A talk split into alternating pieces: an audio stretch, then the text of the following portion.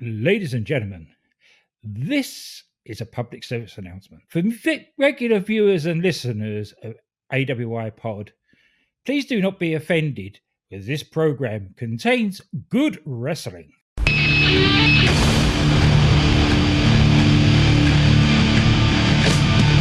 my life in box in front of me.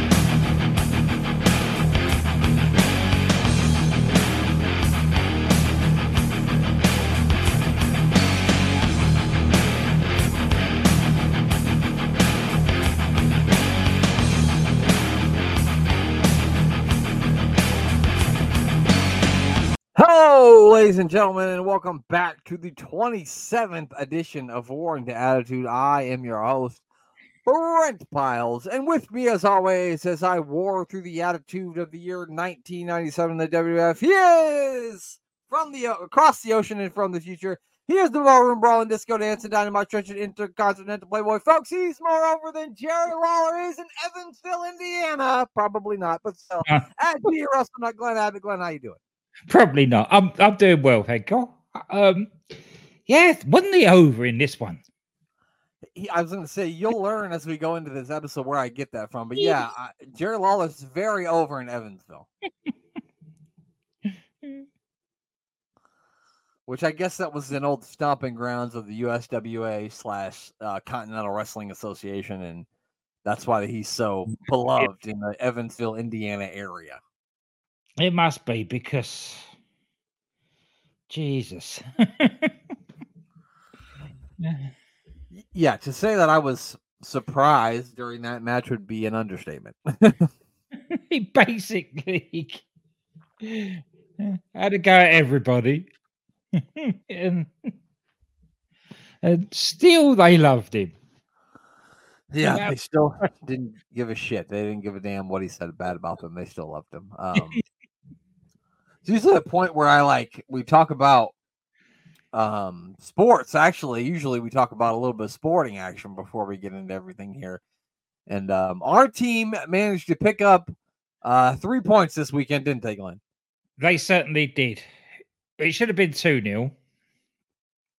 It's one of the ex referees that studies all the VAR and everything has basically said that uh, the goal should, if if the goal had stood, Everton wouldn't, couldn't have had any complaints. So, so it should have been 2 0. But like I said, we got away with one with Manchester United. So it swings and roundabouts, and they still won. So Yeah, they, they still managed to put it away um in the end there. Um, I've never realised that there's the first time in eight seasons that they've actually beat Everton in Everton. Really? Yeah. Well, so I, I suppose when they played Everton last year, it probably was at you know um, Arsenal's stadium, Well, right? every time, every time they play them at the Emirates, or when they used to play them at Highbury, they'd beat them three or four nil, no problem. But you just had problems beating them there. Because like Everton's like they're a they're a decent team, but they've they're not usually one of the top tier teams. They're usually like middle of the pack, aren't Yeah, they? they're not, yeah, they're normally mid, what they what we call mid mid table mediocrity. But the last couple of seasons, they've really been struggling and stayed up in the in the Premiership by the skin of their teeth. Yeah, they barely stayed up last season, right? And this season's not looking very good for them either. So No, um, a start without a win, not a good start. Definitely. And so then we also got the Champions League, which is kicking off on Wednesday, I believe. Correct? It kicks off tomorrow strictly, but for Arsenal, it kicks off on Wednesday. Yeah. And of course, they play at two o'clock, which is right around my pick up my son from school period, so I may miss it. Yes, of course it would be. But the good thing is, Glenn, they have all of the uh, Champions League games on the Peacock. Uh, I'm not Peacock on Paramount Plus app Uh-huh. here in the states, and so I will still be able to go back and watch it later, provided that I can stay away from any spoilers. Right. Oh, that's good then. Maybe, Glenn. Maybe. the likelihood of me venturing not seeing spoilers isn't very good. Just stay off the X. That's that's just avoid spoilers. Well, I started following the the uh, the Arsenal accounts on Twitter too, and maybe I, I mean not Twitter on Instagram too. So maybe Yeah. that's where I might see it. So maybe I should mute those. Well, they don't. With that, they, they don't sort of do things instantly. You might find out two hours later that they've scored a goal. Oh, okay. So you don't need to worry about that too much. Okay, okay. Oh, I, I've been kind of staying off the X already, so that shouldn't be too hard for me. That shouldn't be too hard. Yeah. With Instagram, it's like the Arsenal account on Instagram were just putting up pictures from yesterday's game today. Oh, okay. Well, then, then I should be okay then, Glenn. Yeah, you don't exactly get it live. I should be okay then. Well, I don't. I certainly don't want to talk about the NFL, so we're gonna skip that subject. Um, England won in the Rugby World Cup again. against J- Beat Japan. Yes, yeah, beat Japan. That's Argentina and Japan have seen off now, which is a, a miracle in itself. I, I mean, is is um is uh cricket a big game over in um Argentina? Rugby, That's what I meant. I don't know why I said cricket. Rugby, I guess. Yeah. rugby is yes. It's their second. It's their second sport to soccer. That makes sense. That makes sense. So I don't know why I was thinking cricket. And I was thinking I don't feel like they play a lot of cricket in Argentina, but yeah, rugby sounds more up their alley. rugby definitely sounds more up their alley. All right, well then we're since we're not going to talk about football, we we covered as much rugby as I'm ever going to understand. We're Yeah. going to review this episode of Monday Night Raw that Mhm. emanated on May the 26th, 1997, which was my 13th birthday, Glenn. I turned 13 years old. I became a teenager on this day. Happy birthday to you! I'd be 13. Yeah, I had a hell of a birthday present at the end of this show. That was for sure. We'll talk about what happened in the main event, but I was very excited about that Yep, as a newly formed teenager um, in the world. We are at the Roberts Municipal Stadium uh, in Evansville, Indiana. This building has only ever held superstar tapings and a couple of Raws, and the very last wrestling show that I had at this arena was a WCW Thunder in January of 2000. Glenn and Glenn, we might have a look at this episode of Thunder someday because the main event sees our old pal Psycho Sid, the man of the millennium at this time, Sid Vicious, teaming with old baked potato face himself, Lex Luger, to battle Harlem Heat 2000, which is Booker T and Big T. Do you know who Big T is? no. I'm going to give you a hint, Glenn. He wrestles with a whole lot of fucking knee pads all over his legs. I can't think. Who is you're going down, Glenn. You're going down. Who do you think it is? If I if I said you're going down a bunch of times, I still don't know. I'll, I'll give it's it. Johnson, of course. Is Big is it? Oh right. Yeah. So that, that was the main event of that show. So I'm sure at one point that sounds right up our alley, pal. So Yeah. This building was also torn down in 2013, so you can't go see anything at this fucking show. Not even Jerry the King of Lawler match because this shit's gone. So Oh well. I'm not surprised. They probably fumigated as many times as they could, and they decided they had to burn it down. they said forget it. Yeah, they said forget it. Uh, so tonight's a big night because we're going to get a tag team title match in the main event. It is Stone Cold Steve Austin teaming with his very best friend in the entire world. They really get along well. Shawn Michaels uh, to take on Owen Hart and the British Bulldog for the tag team titles, and we're going to find out the Undertaker's secret, or he's going to get back with Paul Bearer. One or the other is going to happen tonight, Glenn. Yeah, well, we know what happens. A lot's going down here on May 20th. It certainly is. It certainly is. Of course, we start the show uh, with Austin hitting the ring, and then he's immediately followed by Stone by uh, Shawn Michaels. And we're gonna take a drink every single time that they mention to us that Stone Cold Steve Austin and Shawn Michaels are reluctant tag team partners because they mention it a lot. We're gonna drink water because it's one o'clock in the afternoon my time. If you're out there drinking a beer, Rob, I'm talking to you. Go ahead and have a swig. Um, So yeah, they argue a little bit back and forth about who's the captain of the team, and then they both agree that tonight they are going to come together to kick the Harts' asses and take the tag team titles. LOD then comes down to the ring as they want their title shot if Austin and, and, and Shawn Michaels win because I think they already have a title match lined up at King of the Ring, don't they? They do. And of course, Shawn Michaels says that's fine, but Stone Cold Steve Austin doesn't look too thrilled about the prospect of the idea. Um, Well, neither would I be. Yeah, no, I'd be like, what do you you can agree to fight them motherfuckers yourself, but don't throw me into this. Yeah. And then the Harts come down to the ring, Glenn, and Bret Hart is without crutches and without a wheelchair. So that's something. yeah. He's magically healed, Glenn. Well, we knew that. Must have been the healing powers of the uh, Evansville, Indiana faithful. Must have been. Yeah, it must have been. And so then, like they they get into like a little bit of a back and forth fight, and then all like Austin is fighting with Neidhart outside the ring. Shawn Michaels tries to do like a bait. Oh no, it happens after the match, doesn't it? Yep. Yeah. Okay. Never mind. So this all has. So they go to break and they come back, and basically, um, Jim Neidhart and Pillman are going to be taking on uh, the Legion of Doom in a tag team match. Yeah. Hence the reason that they were all out there. Right. Otherwise, it would have been a waste of time while they all came out there because it was like they were all out there, and then like their music hit, and then like the referees came out there and made them go back to the back, and then we came back from commercial, and their music hit, and they came out again. I was like, well, what did they leave for? Yeah, that's exactly. Well, what they leave for? Uh, just so they can have an entrance. Yeah, I guess. Um, Yeah. So this is actually Pillman's first match in in well over a year after coming back from his ankle injury. Of course, Jim Ross tells us all about how Jim Neidhart went to the UCLA and he was on the track and field team. He did the shot put. Um, I heard a hilarious story about Jim Neidhart in college where they were staying in a hotel overnight. He got himself all jacked up on amphetamines, and he used the sheets in his hotel room to fa- to like fashion a rope and then he strapped a uh, a fire extinguisher to his back, and then used said rope to swing from one balcony to the other uh, in the hotel.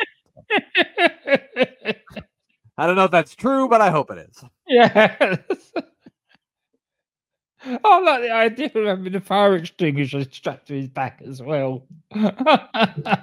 Yeah, at that point, like I, I guess maybe for effect to make it look like you were f- like like smoke was bellowing out of you as you were flying, but otherwise, I don't know what the reason for that would be. yeah. Ah, And I wonder, like, what he used to strap it to his back with. Did he tie it with more bed sheets? Oh, either that belts or whatever. Who knows? Who knows? Knows? Who fucking knows? The same belts he was using, using to tie off his arms to shoot the amphetamines into his veins, probably. Probably. probably what happened. So yeah, uh, I don't know, a back and forth match here. Not a whole lot to note. Um, yeah, I don't know. This match wasn't really anything. You have any notes on the match?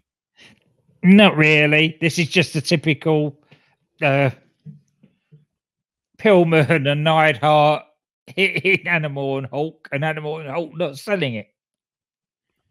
Yeah, basically. When Glenn subbed up this match and that that sentence just right there. Um, LOD look like they're gonna hit their finisher, but of course Owen Hart and Bulldog hit the ring and they start beating up LOD. Then that brings Austin and Michaels back out to clear the ring. Neidhart and Austin are fighting on the outside. This is when Shawn Michaels tries to do like a baseball slide to Neidhart, but he misses and hits Austin instead. And then of course they start fighting each other.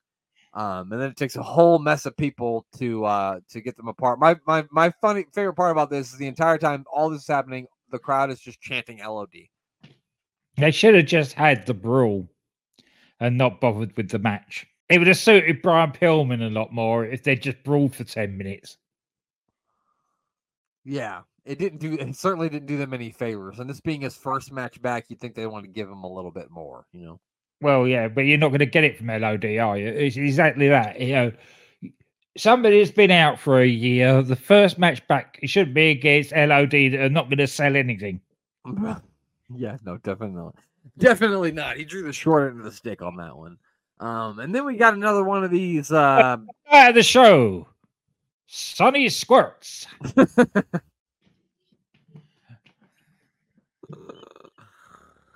ladies and gentlemen, don't Google that. Please don't. You don't. You There's don't enough- want to know what rock you will uncover. There's nasty stuff out there with her, I tell you. so this time, she's she, her victim is the honky tonk man. She sprays with the super soaker this time. So, for once, she's the hero of the, the hour. Because we only get the honky tonk man for a couple of seconds and she's covered in with water. Excellent. Yeah, for for the one time Sunny has done something positive. Yeah, exactly. Finally, we're going to give her a sliver of credit. Yeah. and the little bit with uh, this JR or the kid go through the script. so look, was that a honky tonk man washing down the corridor? Oh yeah, that was pretty funny. Yeah. Um, we then see Paul Bearer, and he's like looking at his watch, indicating that you know the clock is ticking for the Undertaker. And because Glenn, we're wrestling fans and we can't remember shit, we got to have an update of what just happened four minutes ago between Stone Yeah. Cold Steve Austin and Shawn Michaels. Yeah. The Super Soda. Oh no, that wasn't the Super Soda rewind. That comes in a little bit. But yeah, that there's so much of that in these shows Yeah.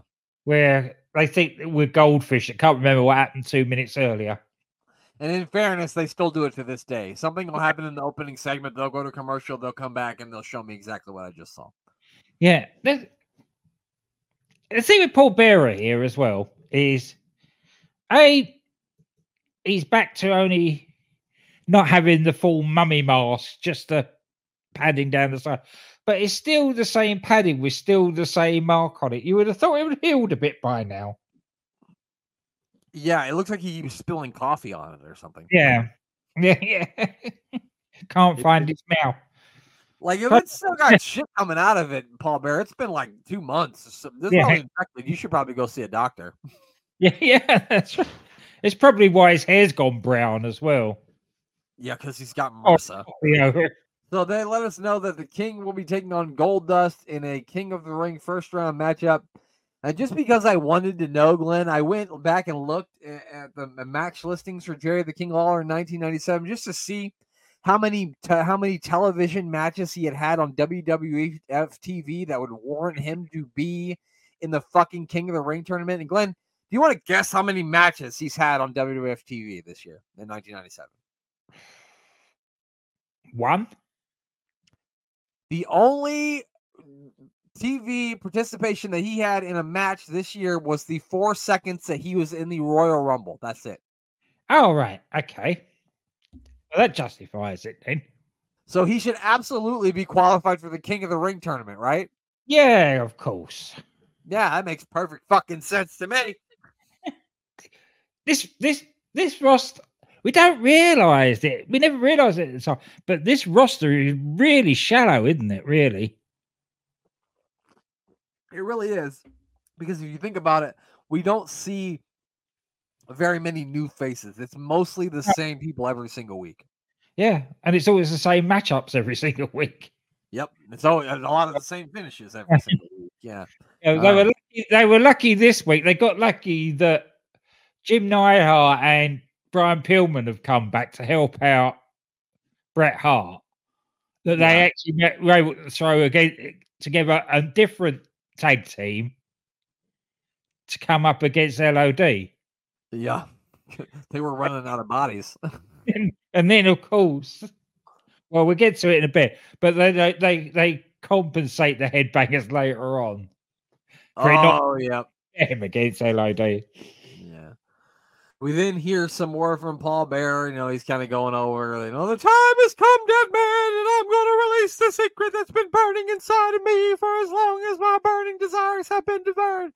And then after that, I'm going to go to the doctor because there's something wrong with my wings.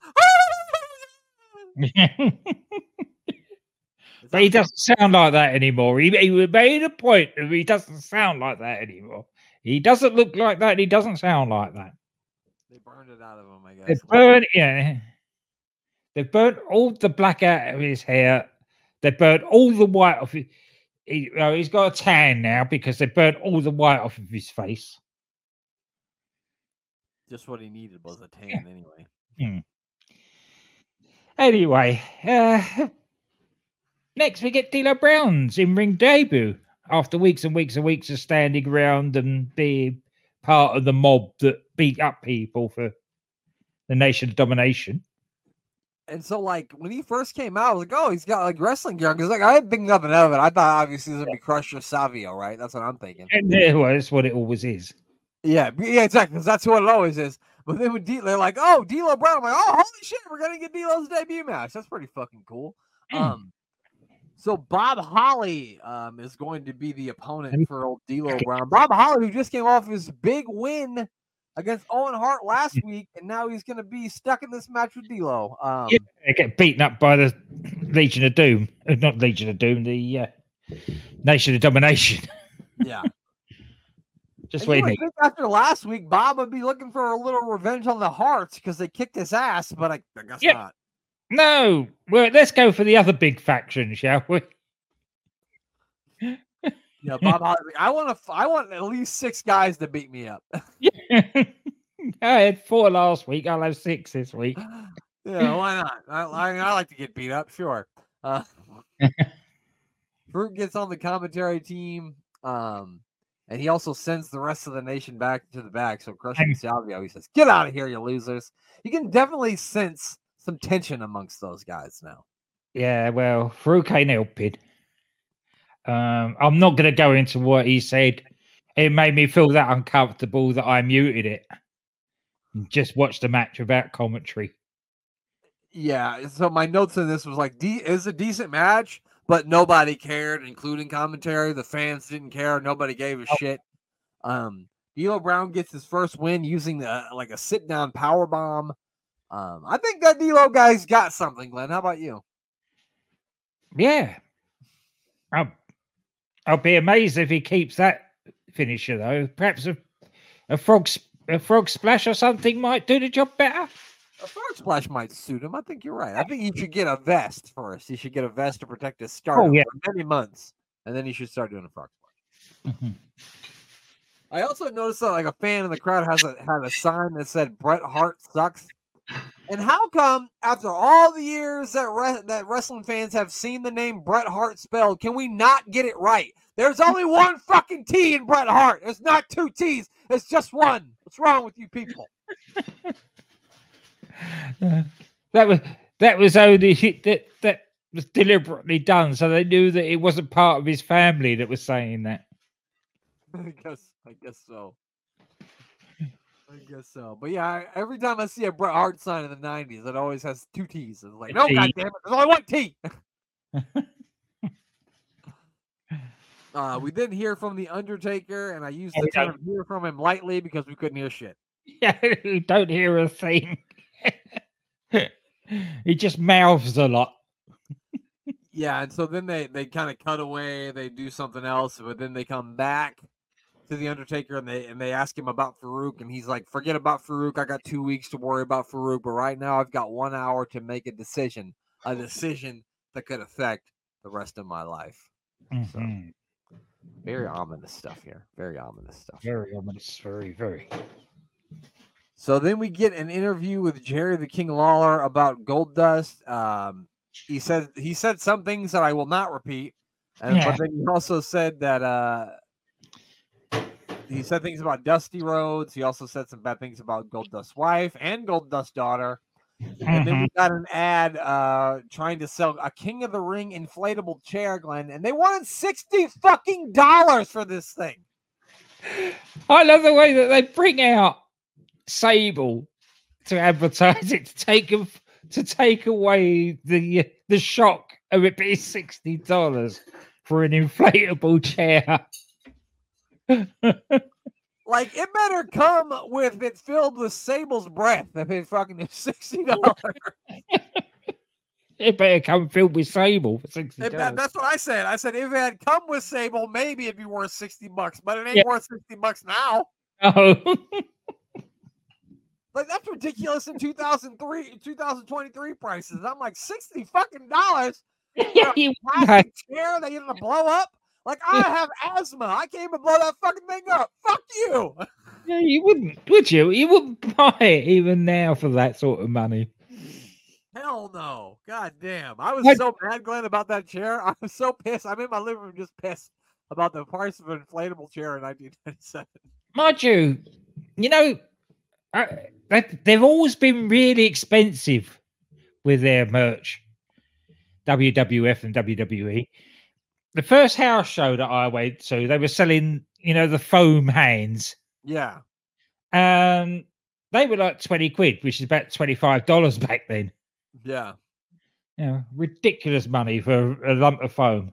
They'd want like $55 for one of those fucking things nowadays. Yeah, Yeah, I went to a wrestling show when I was a kid, and I just wanted one of those Macho Man like do rag, like Macho Man uh, Yeah. bandanas that he would wear. Yeah, I think it was like fourteen bucks, and we're talking. This is like 1991. My dad was like, Mm, yeah. "Hell no, I don't even like this little motherfucker." so uh do we get our King of the Ring qual? uh, or, sorry, it's King of the Ring first round matchup between Goldust and Jerry Lawler. As we said, Jerry Lawler has no business being in this tournament, but he's in it. Um, and good lord, the fans loved Jerry Lawler. They were popping for everything he did. I know. and he's tried to do everything to create heat before that. He was saying that uh, Goldust's daughter, Dakota, should have been called Target. Yeah, because everybody had a chance. yeah, 'cause everybody, everybody's had a shot or something. It was Yeah, something like that. anyway, and they yeah they still chilling, cheering him to the rafters. Yeah, no, they did not fucking care. Um, Lawler hit a pile driver, but he didn't go for a pin, which was weird. And then Goldust did the exact same. Glenn, if you had to rate those power, if you had to rate those pile drivers, who did a better pile driver in this match, Lawler or Goldust? Phew, it was close. Jerry, when he was back in the day, he had a really good pole driver, but by this time he could barely get anybody up. Yeah. He was sort of just flipping them over and dropping them on their head. And the funny thing is, Jerry I- Lawler probably two years ago was still giving people pile drivers. Yeah. Yeah, and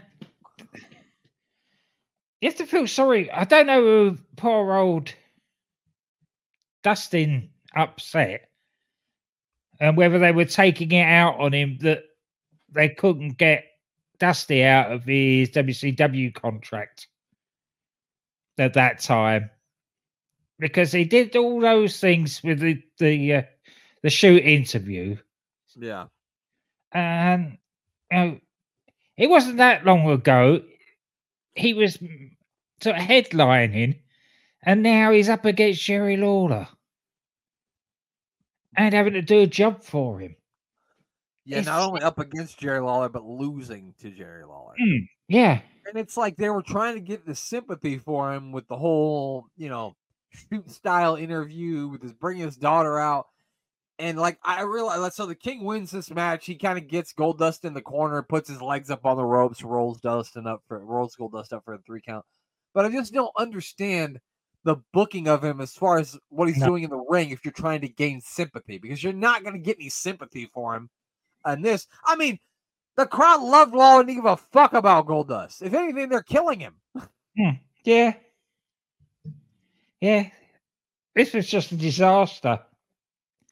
This whole match, and it seemed to go on forever as well. Very slow paced. Yeah.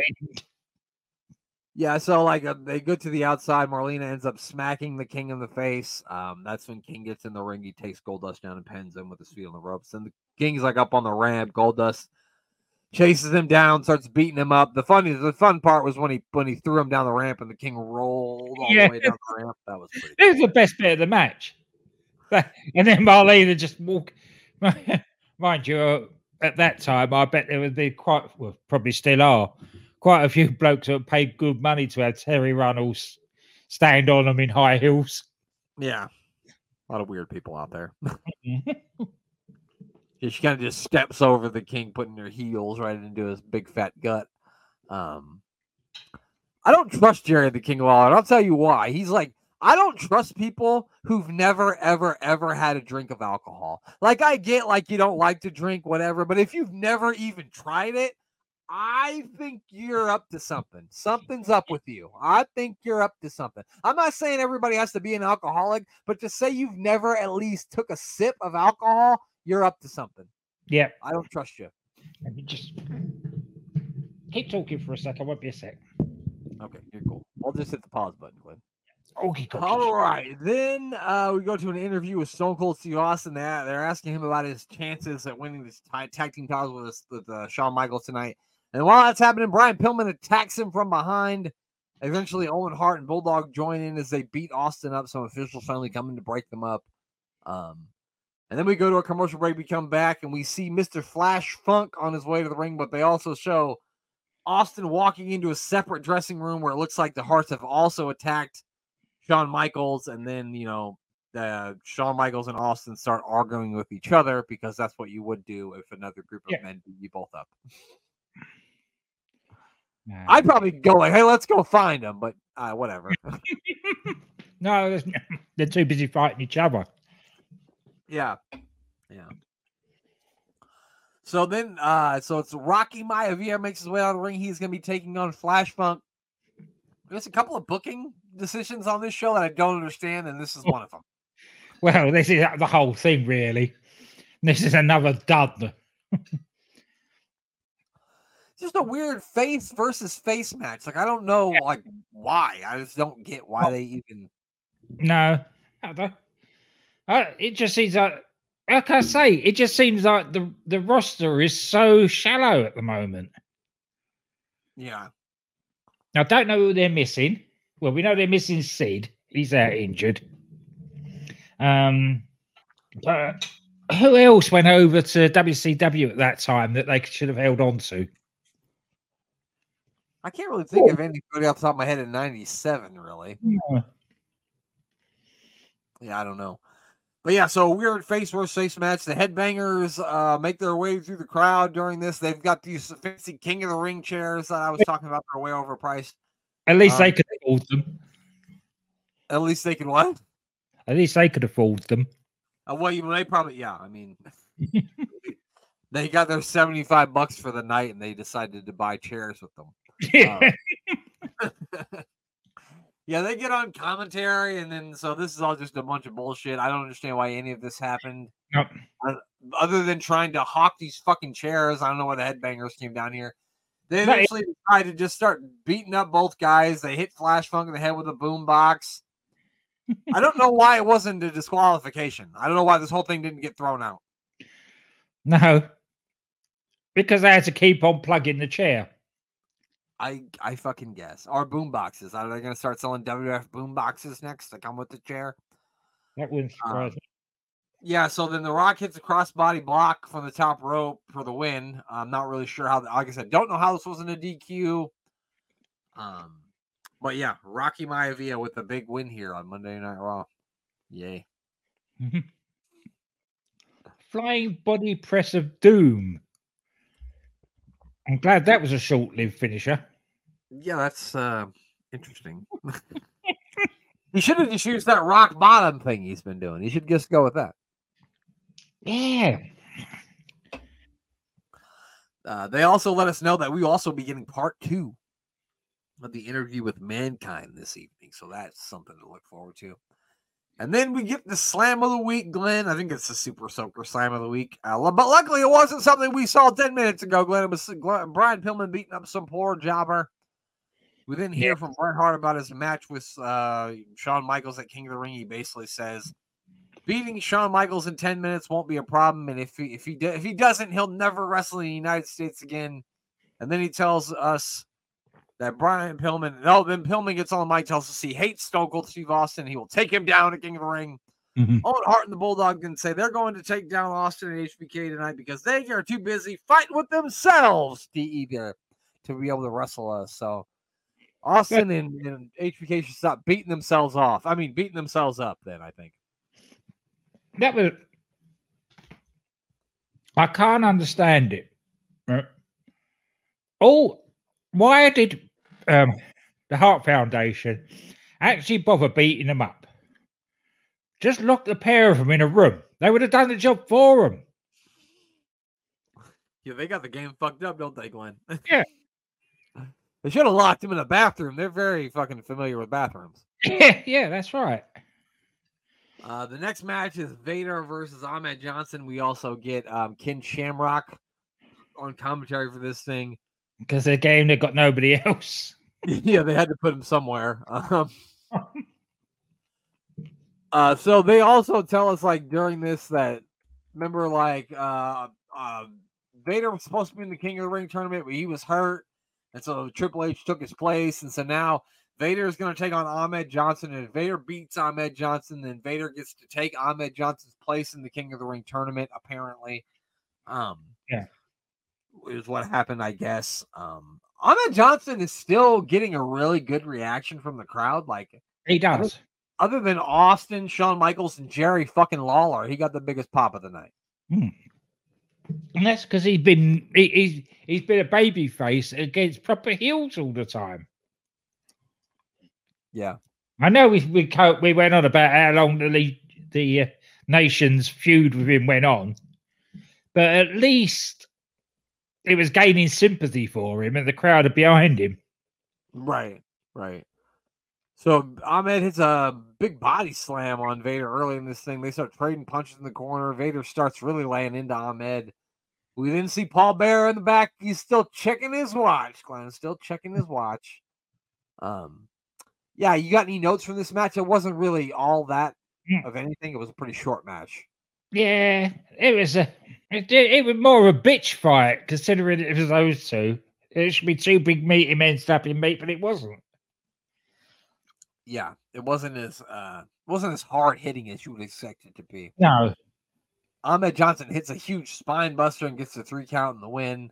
Um, they're really they're really burying Vader at this point. Yeah. That's right. Because what was the point in that?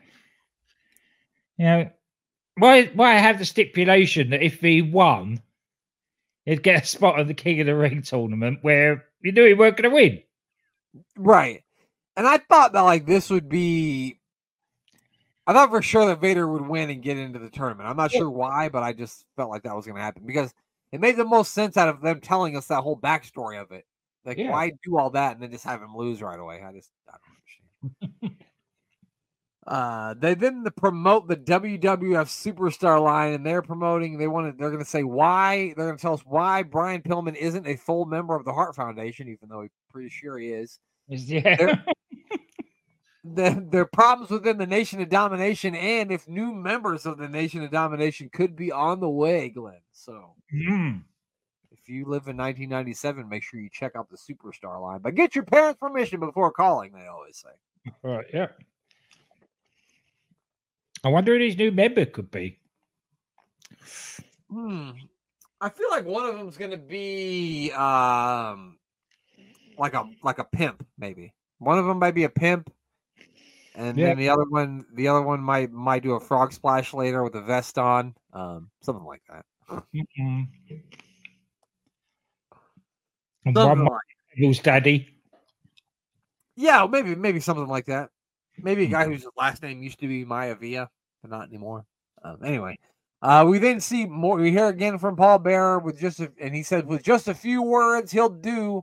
I like what they did with this. He'll do what no giant could do. I like that because they Yeah. threw in there to be fight a giant. What no warrior could do. They put that in there because he fought warrior, and what no immortal could do. Hulk Hogan. Um, He's man, going to bring the Undertaker to his knees, and he says, "It won't be long." Oh yes, it won't be long. And then Glenn for some more puzzling booking. It's Here we go. Triple H, Oh, Hunter no. Helmsley, and who can he be facing? Glenn Butt. Rockabilly. oh, oh, get out. Rockabilly.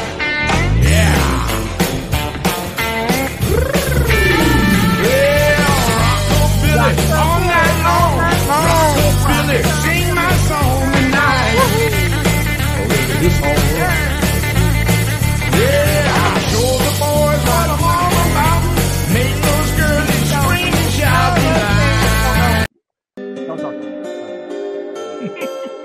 That's not. We don't want that. Yes, No. it's Rockabilly. Mhm. He's taking on Rockabilly. Why, Glenn? Explain to me why we're doing this. It's a it's a fills a spot in the show. Why didn't Rockabilly face a fucking Rocky Maivia, and why didn't Triple H face Flash Funk? That would have made a lot more sense, wouldn't it have? It certainly would have, yeah.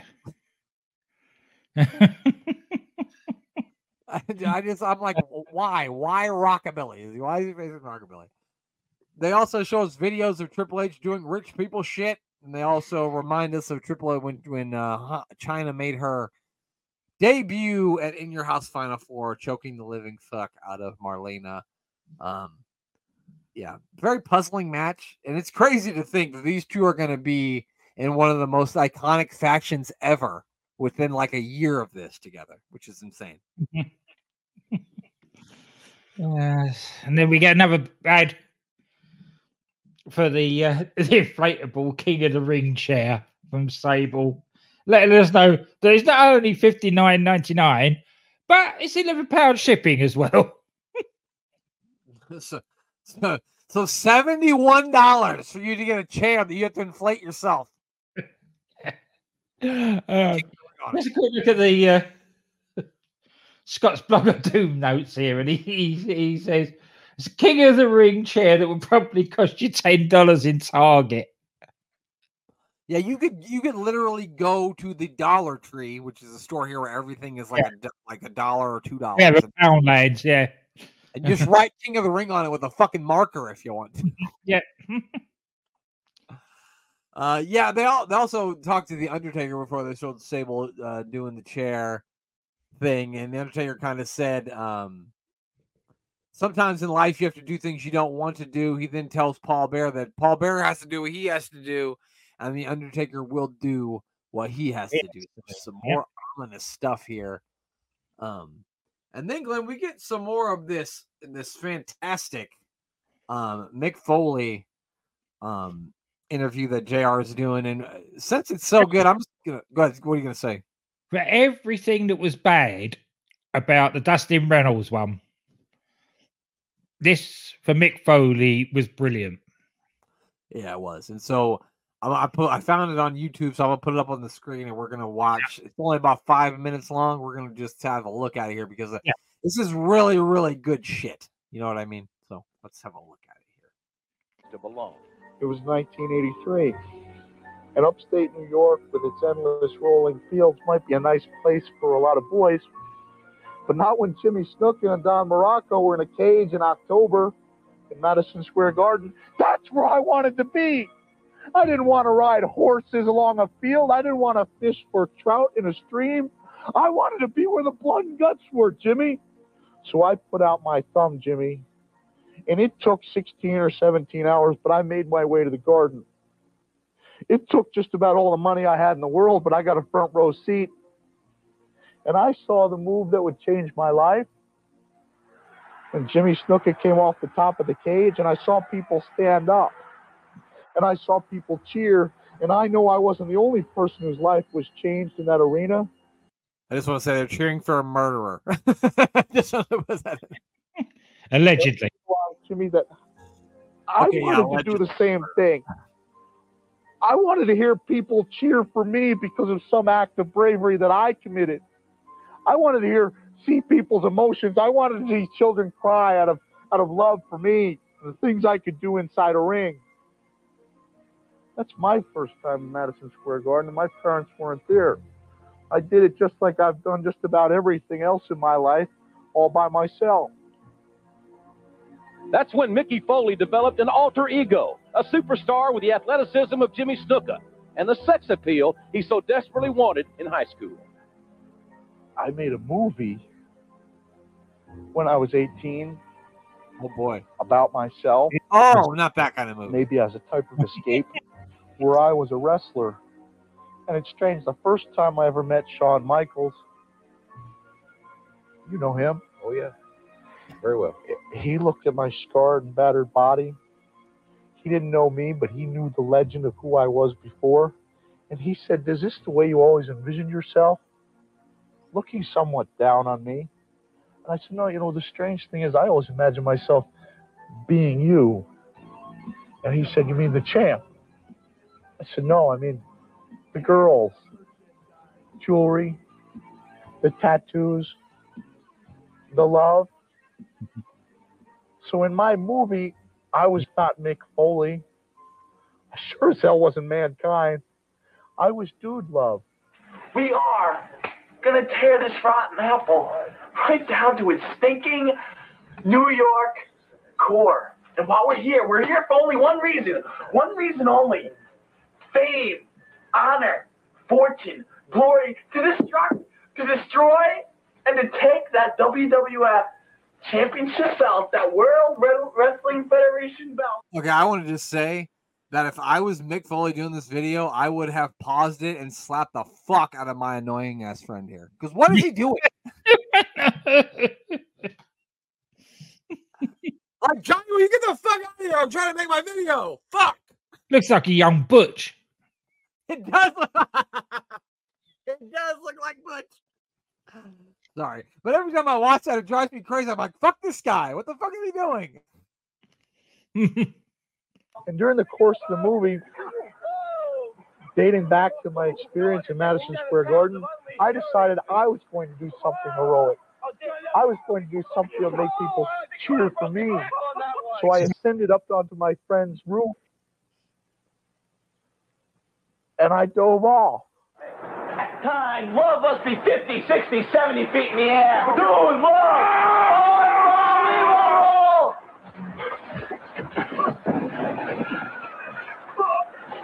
Ironically, Dude Love gave Mick Foley his first break. It became an underground hit and somehow wound up in the hands of wrestling great Dominic DeNucci. DeNucci admired Mick's guts more than his skill and took him under his wing. Every weekend for the next two years, Mick traveled 800 miles round trip, eating and sleeping in the back seat of his 79 Ford Fairmont, still hoping to realize his dream.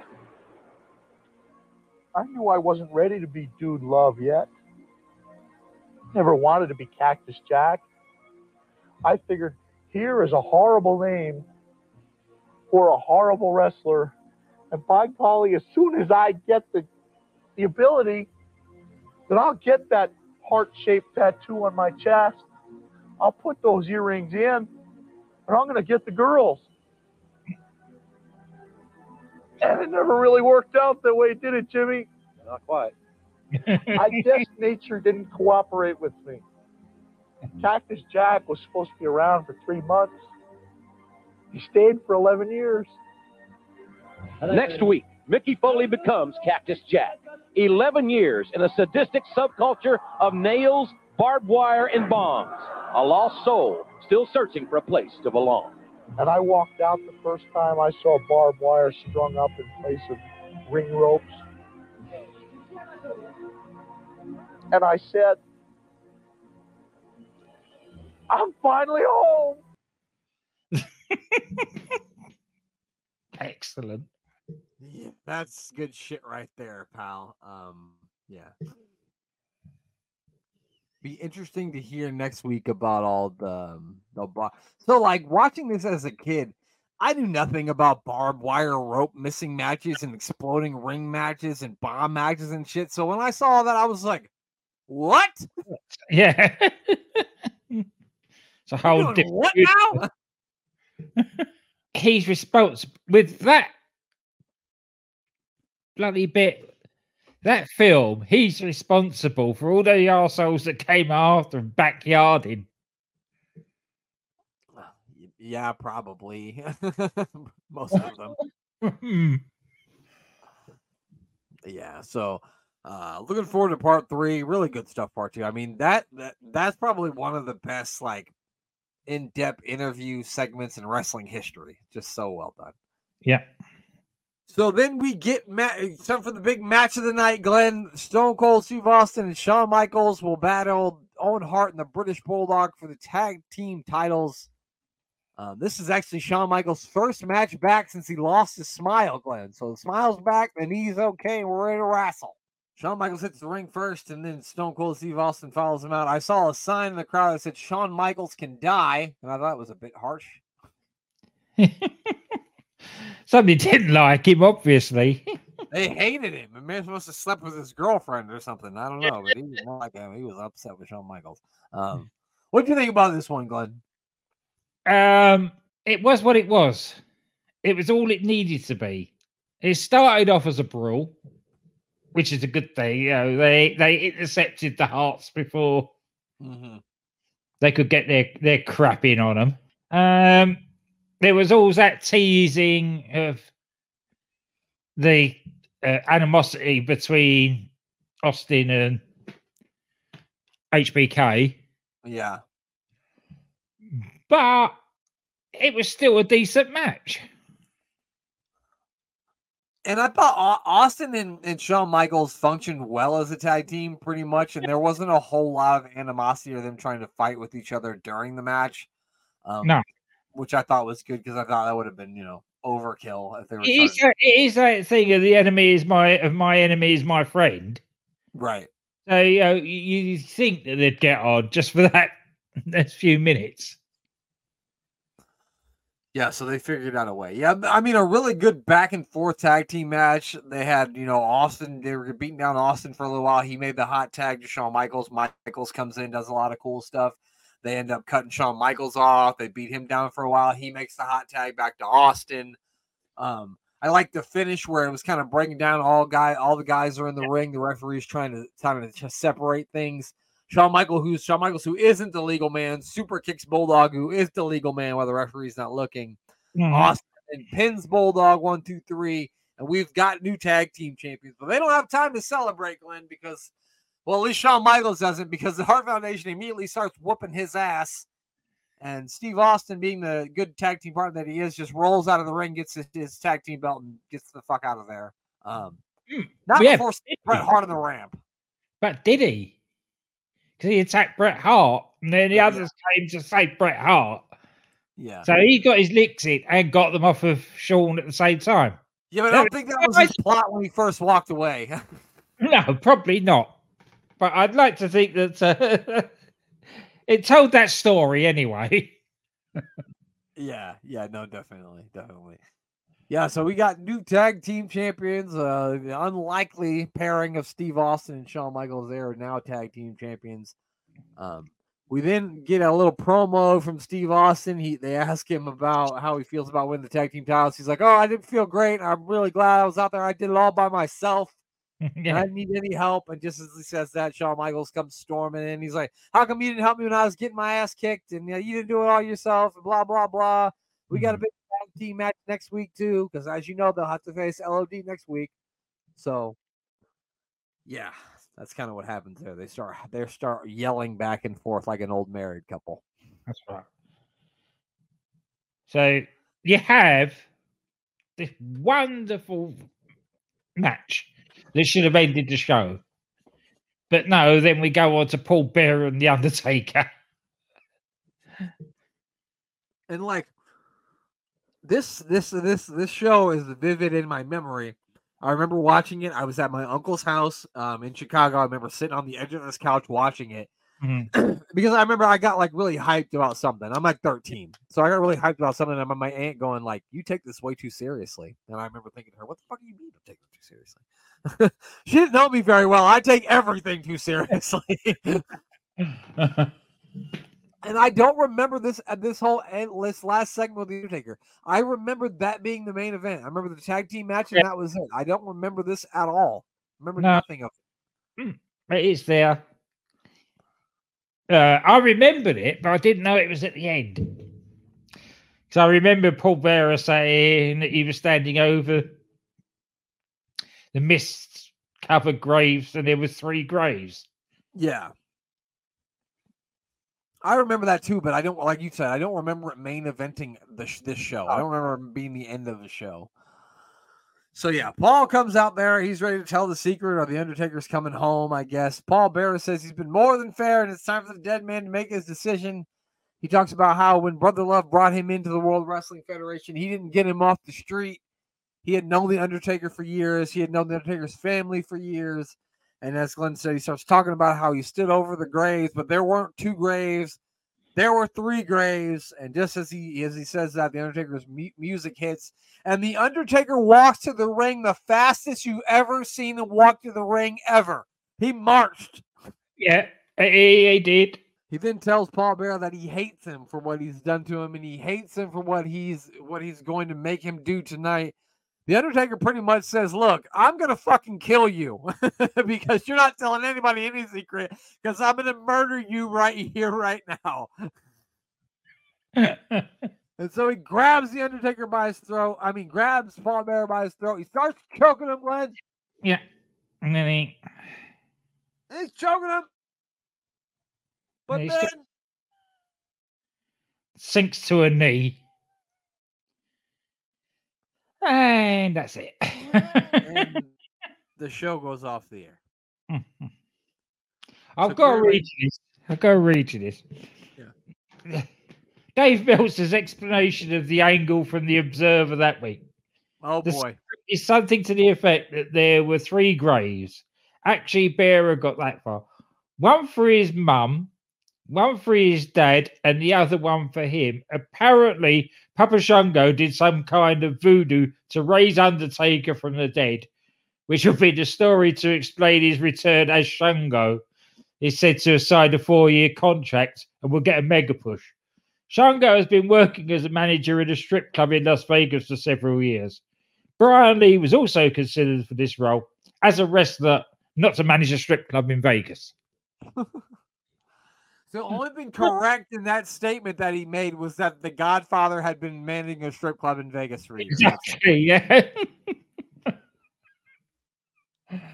And then I'm sure the week after, when they when he was wrong, he just said, "Oh, plans changed." Uh, yeah. Yeah. Well, that's pretty good, Glenn. So yeah, that's where it ends. The Undertaker is back home with Paul Bearer, apparently.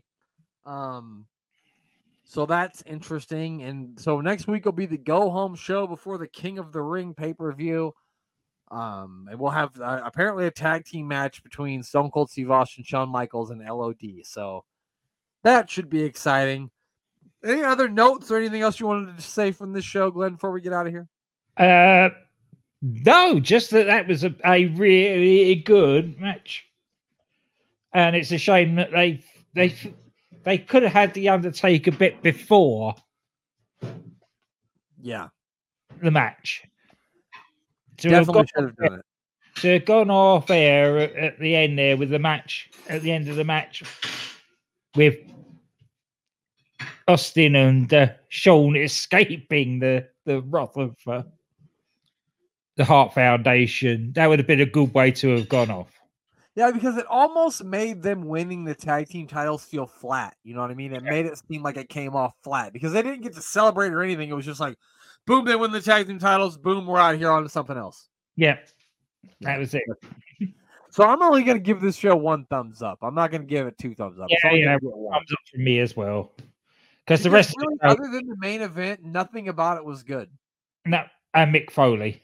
And the Mick Foley stuff, but nothing else about it was good. Everything else pretty pretty bad to mediocre. filler. It was it was a filler to get to the main event. Yeah, yeah, definitely, definitely. Well, Glenn, who do we need to plug before we wrap this thing up here? I'm booking the territory with Rob and Dan, the first and last of wrestling. Um, They've got a lost episode out this week. they got have they? I didn't Yeah, know. so they apparently they were going to do a thing where they had a bunch of different people come on to uh, review a different match from I think it was New Blood Rising, Uh-huh. and then they realized by the time they recorded with three people that the, the final project of the show would last ten hours. so they just gave up on it, and now they're releasing it as a three-parter. So All right. Yeah. Oh, that'd be interesting. Um, yep, DDT Wrestling with DC Doc.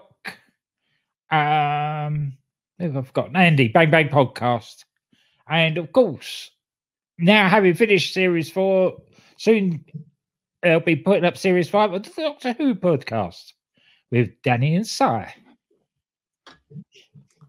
That's right, ladies and gentlemen. Make sure you check all them out and make sure you check out Sports Wire Radio and give our buddy, our pal Thomas Bryce a follow on Twitter, Instagram, threads. It's Thomas Bryce 2020. It's Thomas Bryce 2017 on Twitter. On the other ones, it's 2020.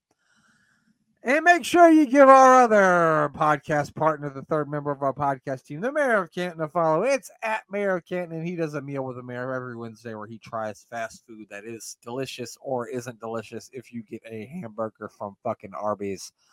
Um, Make sure you check out our other show, The Life and Times of I Don't Know Shit, The Life and Times of Psycho Sid. Episode two is out now for your reviewing and listening pleasure. And episode three will come out this Friday. And we we plugged the uh the, the match between the skyscrapers and the ding dongs uh before we started putting the show out. And that will indeed take place on this week's episode. So if you want to see Sid and Dan Spivey, particularly Dan Spivey, because Sid don't even think got in the match whooped the living shit out of the ding dongs. Uh, they treated their ding dongs worse than any man should. That's for sure. That's Uh, did. Check that out. You don't worry, everything goes squashed like they were. No, no nuts, no ding dongs have ever been quite squashed like that. Um, make sure you check out the new episode of AWI Pod Worldwide too. That's out right now. And Glenn, I think that's it, right? I don't have anything else. No, I don't either. So it's just a goodbye. Didn't even have to ask for it. It's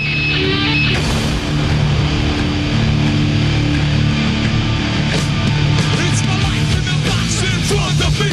Taking off in my arms is the soul of me. You walk by, ask to see me laid face.